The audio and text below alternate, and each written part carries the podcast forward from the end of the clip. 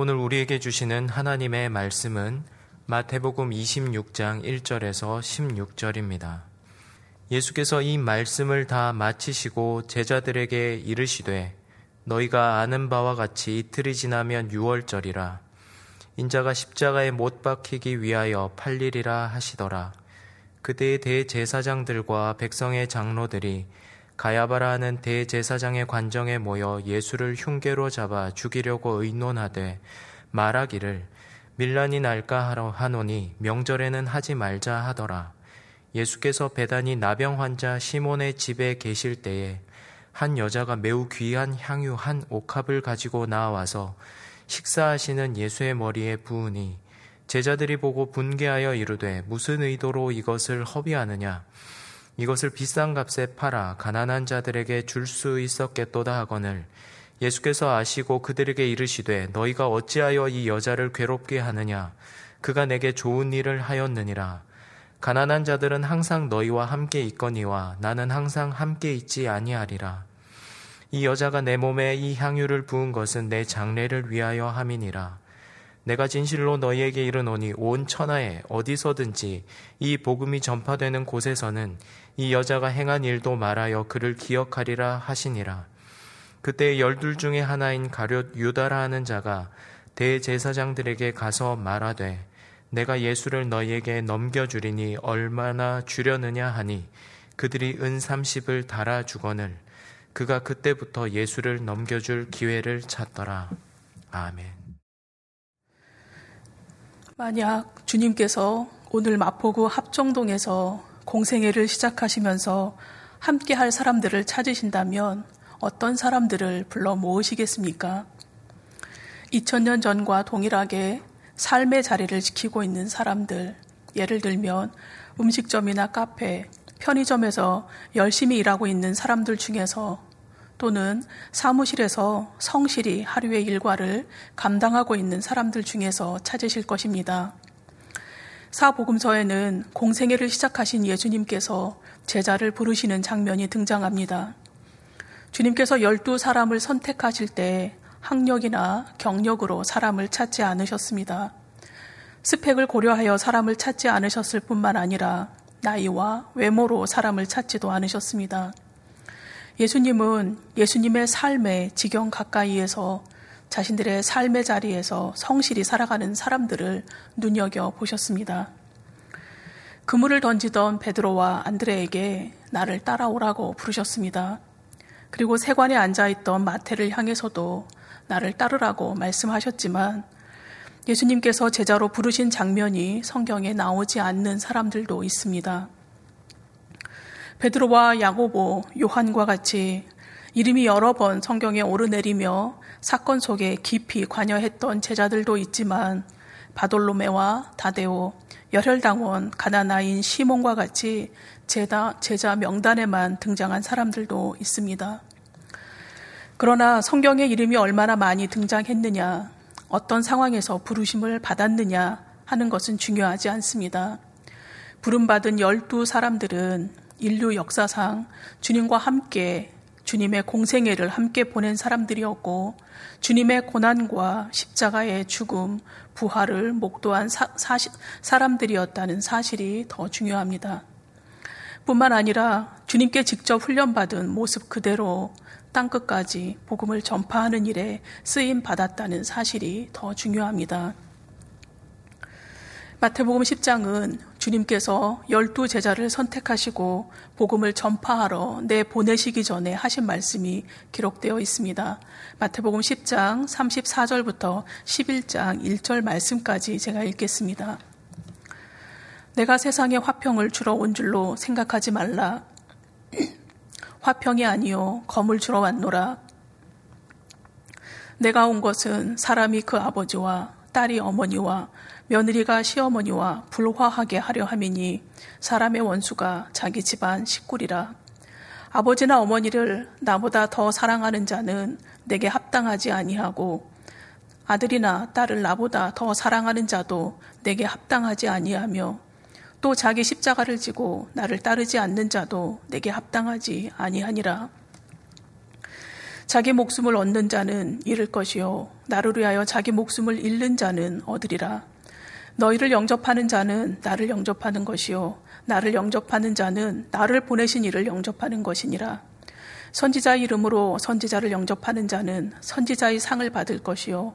의인의 이름으로 의인을 영접하는 자는 의인의 상을 받을 것이요 또 누구든지 제자의 이름으로 이 작은 자 중 하나에게 냉수 한 그릇이라도 주는 자는 내가 진실로 너희에게 이르노니 그 사람이 결단코 상을 잃지 아니하리라 하시니라. 예수께서 열두 제자에게 명하기를 마치시고 이에 그들의 여러 동네에서 가르치시며 전도하시려고 거기를 떠나 가시니라.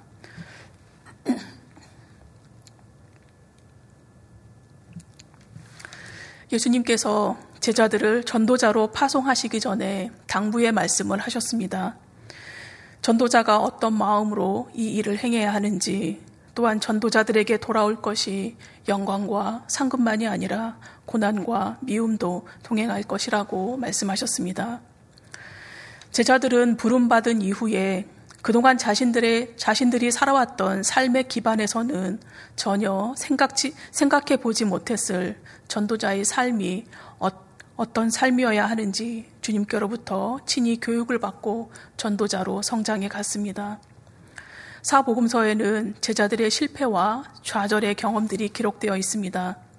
그러나 이러한 실패와 좌절의 경험들을 통해서 열두 사람은 12사도로 자라갔습니다.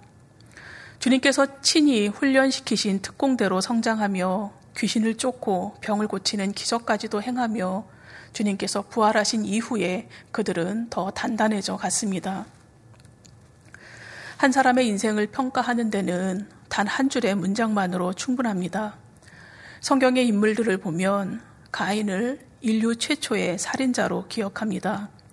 아브라함은 믿음의 조상으로 기억하며 라합은 이방의 기생이었으나 예수님의 족보에 오른 사람으로 기억합니다. 느에미야 하면 정치력과 지도력을 겸비한 사람으로 기억하며 예레미야는 눈물의 선지자로 호세아는 사랑의 선지자로 기억하고 있습니다. 스데반은 최초의 순교자로 고넬료는 최초로 세례받은 이방인으로 기억을 합니다. 아굴라와 브리스, 브리스길라는 한 몸으로 교회를 섬긴 부부로 기억하며 아나니아와 삽비라는 성령을 기만한 부부로 기억하고 있습니다. 오늘 본문 말씀에는 여러 부류의 사람들이 등장합니다. 예수를 잡아 죽이기 위해 흉계를 꾸미는 대제사장들과 백성의 장로들, 매우 귀한 향유 한 옥합을 예수님의 머리에 부으며 주님의 장례를 준비한 마리아, 그리고 예수님의 열두 제자 중 한 사람이었으나 스승을 배반하고 그 대열에서 탈락한 가련 유다입니다. 가련 유다를 소개하거나 평가할 때에 사용된 문장들입니다. 예수를 판자, 기회를 찾더라. 유다에게 사탄이 들어가니 예수를 넘겨줄 방도를 의논함에 사도의 직무를 버리고 제 곳으로 갔다. 그는 도둑이라 돈꾀를 맞고 거기 넣는 것을 훔쳐가미러라. 차라리 나지 아니하였더라면 자기에게 좋을 뻔하였다. 그는 예수님과 제자들의 재정을 맡아서 관리할 정도로 신임을 받았지만 위선자였고 도둑이었습니다. 가련유다가 사도 공동체 안에서 그렇게 책임 있는 직무를 맡았다고 하는 것은 그가 제자들 가운데 행정가의 자질을 지닌 사람으로 여김 받았음을 알 수 있습니다. 공동체 내에서 그렇게 신임 받았지만 가련유다는 계산과 탐욕과 자기 의에 몰두해 살다가 겨우 노예 한 사람의 몸값인 은 30에 스승을 팔아버린 삶을 스스로 선택했습니다. 12사도들이 십자가 죽음에 직면해 계시는 예수님과는 조그마한 공감대조차 형성하지 못하고 있을 때 마리아는 사랑과 믿음, 용기와 헌신을 쏟아부었습니다.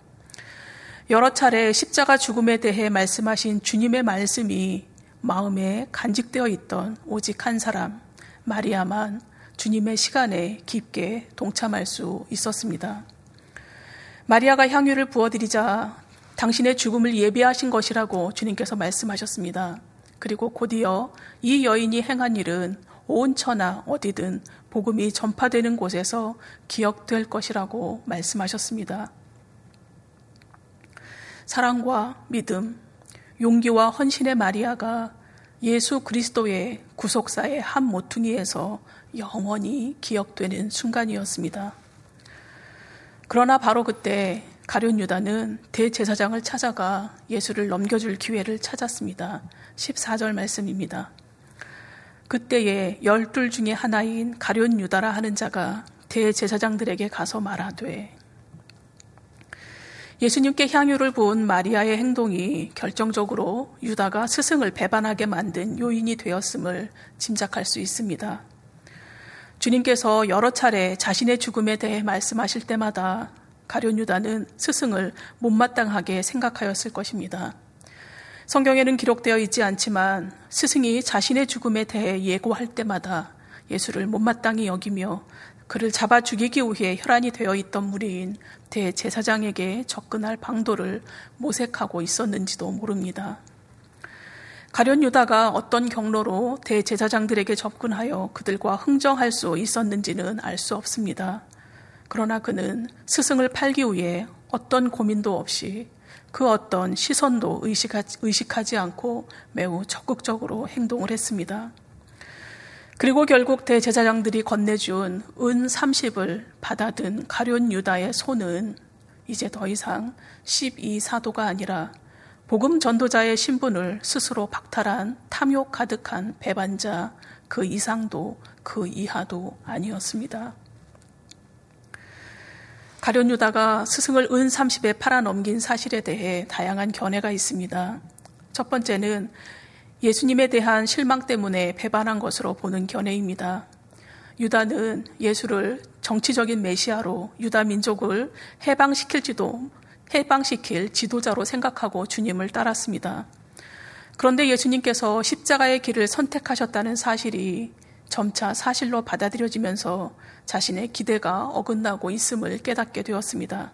순간 깊은 실망 속에서 예수를 따랐던 헌신의 마음이 깊, 깊은 미움으로 바뀌게 되었고 마침내 예수를 죽이기로 작정했을 것이라는 견해입니다. 두 번째는 예수님을 막다른 골목에 몰아넣음으로 코너에 몰린 주님께서 어쩔 수 없이 민족을 해방시키기 위해 들고 일어나게 하려고 예수를 제사장에게 넘겨주었다는 견해입니다. 그러나 가룟 유다가 무엇 때문에 스승을 배반하였는지는 정확하게 알 수 없습니다. 다만 계산과 탐욕, 자기 의에서 헤어나지 못하고 돌이킬 기회가 있었음에도 끝내 배반의 길을 선택했음은 분명한 사실입니다. 마태복음에는 예수님께서 설교하신 내용이 다섯 번 나옵니다. 매 설교마다 말씀을 마치셨다는 종결 문구를 사용하고 있는데 26장 1절에 마지막 다섯 번째 설교를 마치신 후에 마치시고 앞에 다라고 하는 복수 형태의 수식어가 첨가되어 있습니다. 예수님께서 가르치시는 지상 사역을 완수하시고 마침내 십자가에서 희생당하는 제사장적 사역으로 발길을 옮기고 계심을 강조하고 있습니다. 6월절은 출애굽 사건과 밀접한 연관이 있습니다. 바로의 압제 아래 신음하던 이스라엘 백성을 구원하시기 위해 패스오버의 은혜를 베푸셨던 하나님께서 이제 독생자를 통해서 새로운 패스오버, 새로운 구원의 때를 열어 가시기 위해 예수님을 최후의 유월절 양이 되게 하셨습니다. 이스라엘 민족의 가장 큰 축제일인 유월절을 앞두고 주님께서 십자가 죽음이 임박했음을 말씀하신 바로 그때에 예수님을 잡아 죽이기 위해 흉계를 꾸미던 대제사장들과 백성의 장로들은 당, 당시의 권력과 기득권을 지닌 위치에 있던 사람들이었습니다. 그리고 그들은 누구보다 율법의 해박한 지식을 가지고 있던 사람들이었습니다. 그러나 그들은 율법의 본질보다 율법의 형식을 중시하느라 율법의 완성자이신 예수님을 알아보지 못했습니다. 대제사장은 이스라엘 백성을 대표하는 직책입니다. 제사에 관한 전반 사항을 관할하였으며 대속죄일에 지성소에 들어가 백성의 모든 죄를 속죄하는 의식을 거행하는 임무가 주어졌습니다. 대제사장은 모세의 형인 아론으로부터 엘르아살로 계승이 되었고 종신직이었습니다. 그러나 바벨론 포로 이후부터 그 성격이 변하기 시작했고 예수님께서 사역하시던 시기에는 헤롯을 비롯한 로마 정부에 의해 아론의 후손이 아닌 사람들을 정치적인 목적에 의해서 임의로 대제사장으로 임명했습니다. 로마 정부에 의해 정치적 목적으로 임명된 제사장들은 성전 중심의 시정과 사소한 문제들은 자치권을 인정받았지만 주요 결정들은 로마의 검문과 조사를 받아야 했습니다. 3절에 등장하고 있는 가야바의 대제사장직은 유대법에 의하면 불법이었습니다. 방금 전에 설명드렸듯이 유대법은 대제사장직을 종신제, 세습제로 규정하고 있는데 가야바의 장인인 안나스가 아직 생존해 있었기 때문입니다. 누가복음 3장 2절에는 안나스와 가야바를 동시에 대제사장으로 언급하고 있는데 그것이 가능했던 이유는 로마가 점령한 후 자기들이 통치하기에 편리한 인물로 피지배국의 종교 지도자들을 임의로 선출하고 정치적 목적에 따라 자주 교체했기 때문입니다. 종교적인 자주권을 상실했던 BC 37년부터 성전이 파멸되기 전 마지막 대제사장이 임명되었던 AD 67년 사이에 무려 28명 이상의 제사장들이 바뀌었다는 사실이 그것을 잘 나타내주고 있습니다. 대제사장 가문에 소속된 자들을 모두 대제사장이라 칭했던 그 당시 권례에 따라서 안나스와 가야바를 모두 대제사장이라 불렀고 가야바의 장인 안나스는 대제사장직을 사임한 후에도 사유의 배후에서 영향력을 행사했을 것으로 보고 있습니다. 예수님 당시에 이스라엘 백성들은 수리아 총독 지휘권 안에서 살면서 막대한 세금을 내면서 매우 힘겹게 살았습니다. 오랜 속박 속에 신음하던 백성들에게 메시아는 나라를 해방시켜줄 정치적인 메시아로 인식이 되어 있었습니다. 그러나 종교 지도자들이 보기에 그들 앞에 나타난 예수는 신성 모독을 할 뿐만 아니라 유대 공동체를 해하는 사람으로 죽어 마땅한 사람일 뿐이었습니다. 주님께서 나병 환자 시몬의 집으로 들어오시자 어쩌면 자신의 전 재산을 들여서 장만하였을지도 모를 향유를 예수님의 머리에 부은 마리아는 사랑과 믿음, 용기와 헌신으로 힘을 다해서 주님을 섬겼습니다. 향유를 붓는 것은 다른 여러 가지 의미가 있는데 성경에 나타난 경우를 살펴보면 거룩하게 하는 예식을 행할 때 향유를 부었습니다. 제사장이나 선지자 또는 왕을 세울 때 기름을 부었습니다. 그리고 손님을 환대할 때에도 머리에 기름을 부었으며 정통 장례법에 따라서 시신에도 향유를 발랐습니다. 그러나 예수님은 왕이나 사제가 임명받을 때의 화려함이나 축제 분위기가 아니라 베다니의 평범한 집에서 한 여인으로부터 주님을 향한 다함 없는 사랑과 헌신의 표로 기름 부음을 받으셨습니다. 그리고 기름 부음을 받으신 후에는 환영과 갈채가 아니라 구속사의 무지한 이들로부터 비난을 받으셔야 했습니다.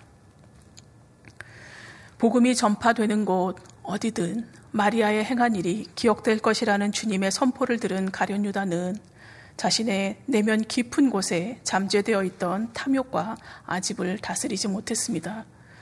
그것은 곧바로 행동으로 이어져 자신의 영혼을 세상 물질에 팔아버리고 말았습니다. 그리고 그는 차라리 나지 아니하였더라면 좋을 뻔한 인생으로 그리스도인들의 기억 속에 오늘도 남아 있습니다. 오늘의 말씀은 2000년 전 주님께서 이 땅에 머무신 마지막 기간의 기록들입니다. 그러나 오늘의 말씀들은 2000년이 흐른 우리 안에서도 계속 일어나고 있는 일들입니다.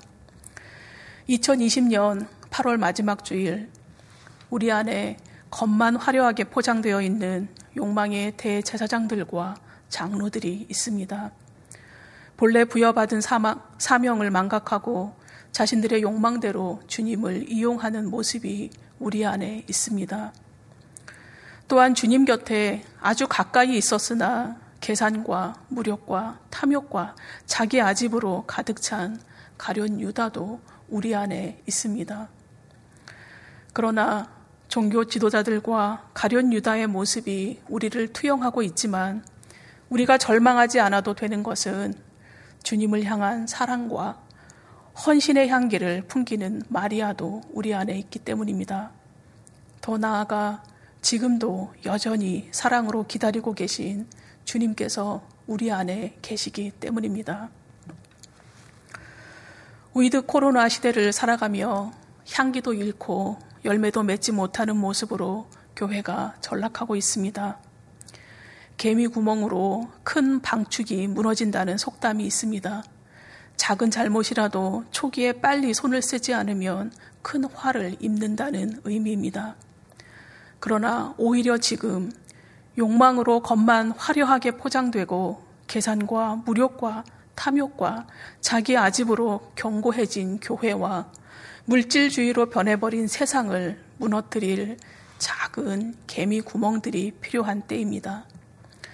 주님을 향한 사랑과 헌신의 삶을 살아가는 믿는 이들의 작은 행동이 돈이 만문이 되어버린 교회와 세상을 허물 수 있습니다. 20세기 대표 신학자로 불리는 칼 바르트는 기도하기 위해 손을 모으는, 손을 모으는 행위는 엉망진창인 이 세계에 반기를 드는 행동의 출발점이라고 이야기했습니다. 사랑으로 참아주시고 기다려주시는 주님의 Passover의 은혜가 with 코로나 시대를 살아가는 우리를 기도의 사람, 찬송의 사람, 예배의 사람들로 회복시켜 갈 것입니다. 미국의 시인 로버트 프로스트가 쓴 시 중에 가지 않은 길이라는 잘 알려진 시가 있습니다. 노란 숲 속에 길이 둘로 갈라져 있었다.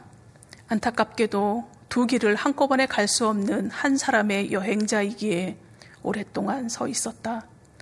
한 길이 덤불 속으로 구부러지는 데까지, 눈 닿는 데까지 멀리 굽어보면서 그리고 다른 한 길을 택했다. 똑같이 아름답고 아마 더 좋은 이유가 있는 길을 풀이 우거지고 별로 닳지 않았기에 그 점을 말하자면 발자취로 다른 건 두 길이 사실 비슷하지만 그리고 그날 아침 두 길은 똑같이 아직 밟혀 더럽혀지지 않은 낙엽이 묻혀 있었다. 아, 나는 첫 길은 훗날을 위해 남겨두었다. 길은 계속 길로 이어지는 것을 알기에 내가 과연 여기 돌아올지 의심하면서도 어디에선가 먼, 먼 훗날 나는 한숨 쉬며 이 이야기를 하고 있겠지. 숲속에 두 갈래 길이 있었다고. 그리고 나는, 나는 사람들이 덜 걸은 길을 택했다고.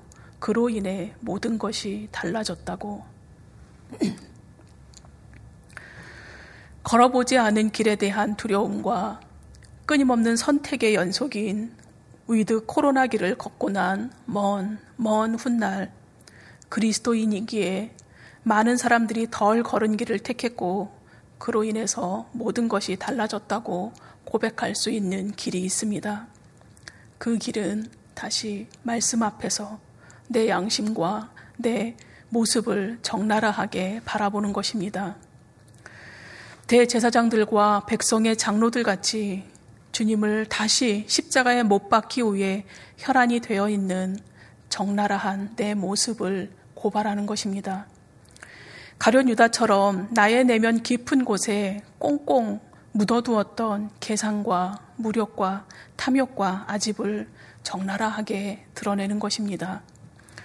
그러할 때에 이때까지 기다리고 계신 주님의 은혜가 얼마나 크고 풍성한 것인지 우리의 심령으로 깨닫게 될 것입니다. 심령으로 깨달은 우리가 기도의 손을 모을 때에 모아진 기도의 손들을 통해서 엉망진창인 것, 엉망진창인 것 같은 이 세상이 회복되는 시발점이 될 것입니다. 병든 교회와 세상을 회복시키기 위해서 작은 구멍을 내는 일은 남녀노소 중 누구도 예외일 수 없습니다. 주님께서 이름도 없이 살던 이들을 불러서 사도로 삼으시고 그들을 통해서 인류의 역사를 바꾸셨듯이 가진 재물이 없어도 남이 가진 지식이 없어도 남 보다 경험이 부족하고 나이가 어려도 할 수 있습니다. 우리를 택하신 족속, 왕 같은 제사장, 거룩한 나라, 소유된 백성으로 불러내 주셨기 때문입니다. 왕 같은 제사장은 제사장답게 책임감과 의무감을 가지고 살아야 합니다. 택한 족속, 왕 같은 제사장, 거룩한 나라로 우리를 불러내신 분이 우리가 제사장답게 책임과 의무감을 가지고 살아가도록 우리를 끝까지 책임지실 것입니다. 교회학교 주일 예배가 비대면 영상 예배로 바뀌고 난 이후 저는 특별한 스케줄이 없는 한 오후 3시가 되면 하던 일을 멈추고 매번 찬송가 365장을 부르기 시작했습니다. 마음속에 근심 있는 사람, 주 예수 앞에 다 아뢰어라. 슬픈 마음 있을 때라도 주 예수께 아뢰라. 주 예수 앞에 다 아뢰어라. 주 우리의 친구니 무엇이나 근심하지 말고 주 예수께 아뢰라. 눈물 나며 깊은 한숨 쉴 때, 은밀한 죄 내게 있더라도, 괴로움과 두려움 있을 때, 내일 일을 염려하지 말고, 죽음 앞에 겁을 내는 자여, 하늘나라 바라보는 자여, 주 예수 앞에 다 아뢰어라. 주 우리의 친구니, 무엇이나 근심하지 말고, 주 예수께 아뢰라. 신앙과 삶에 어려움이 있으시다는 교우님들의 이야기가 들려올 때마다 더 간절히 찬송하게 됩니다. 온라인으로 예배에 참여하며 신앙생활 하시는 것이 힘겨우십니까?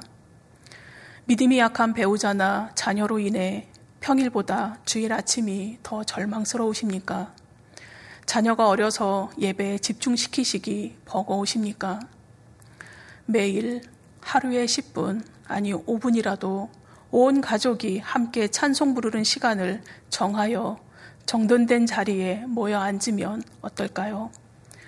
어린 자녀를 두신 가정은 교회 학교에서 부르는 찬양을 먼저 부르고 부모님이 사용하시는 찬송가도 자녀에게 가르치며 함께 부르시면 어떨까요? 찬송을 부르다가 말씀을 읽고 기도로 마치면 가정 예배가 됩니다.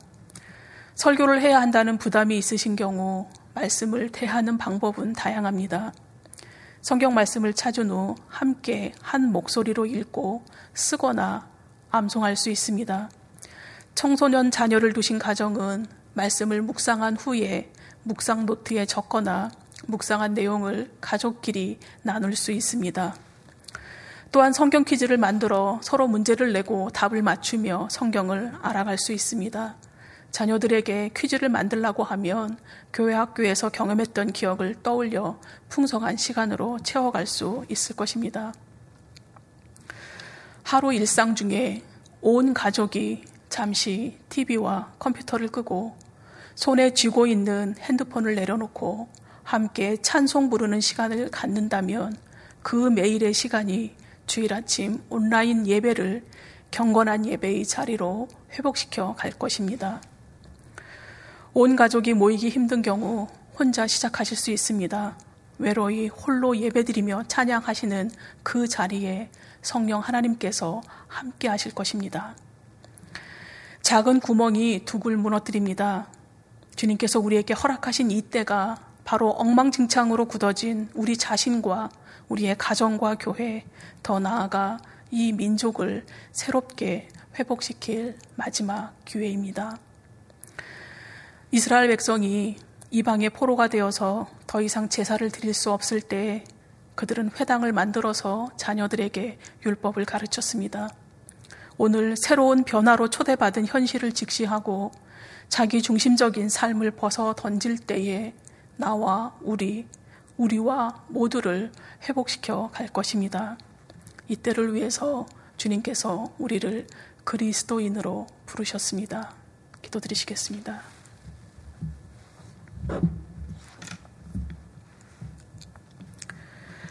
자비하신 하나님, 우리가 살아가는 모든 날들이 불안과 두려움의 연속입니다. 그러나 오늘도 여전히 불안하고 두려워하는 우리와 함께 동행하시며 우리로 제자의 삶을 살도록 은총을 베풀어 주셔서 감사합니다. 우리 안에 있는 욕망과 탐욕과 계산과 교만과 이기심을 무너뜨릴 작은 구멍을 내는 용기를 허락하여 주시옵소서.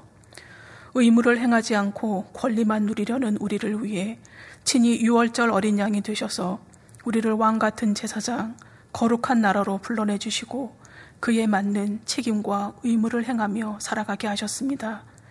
이제 더 이상 미루지 않고 우리를 구원하시기 위해 십자가로 묵묵히 걸어가신 주님을 진정으로 묵상하게 하여 주옵소서. 코로나19로 고통받고 신음하는 영혼들을 회복시켜 주시옵시고 한국교회가 변화하는 모든 일들을 믿음의 눈으로 바라보며 이 시대를 잘 이끌어가는 지혜를 허락하여 주시옵소서.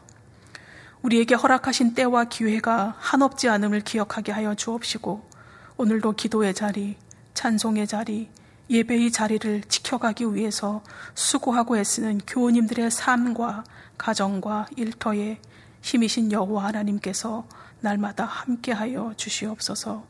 예수님의 이름으로 기도드립니다. 아멘.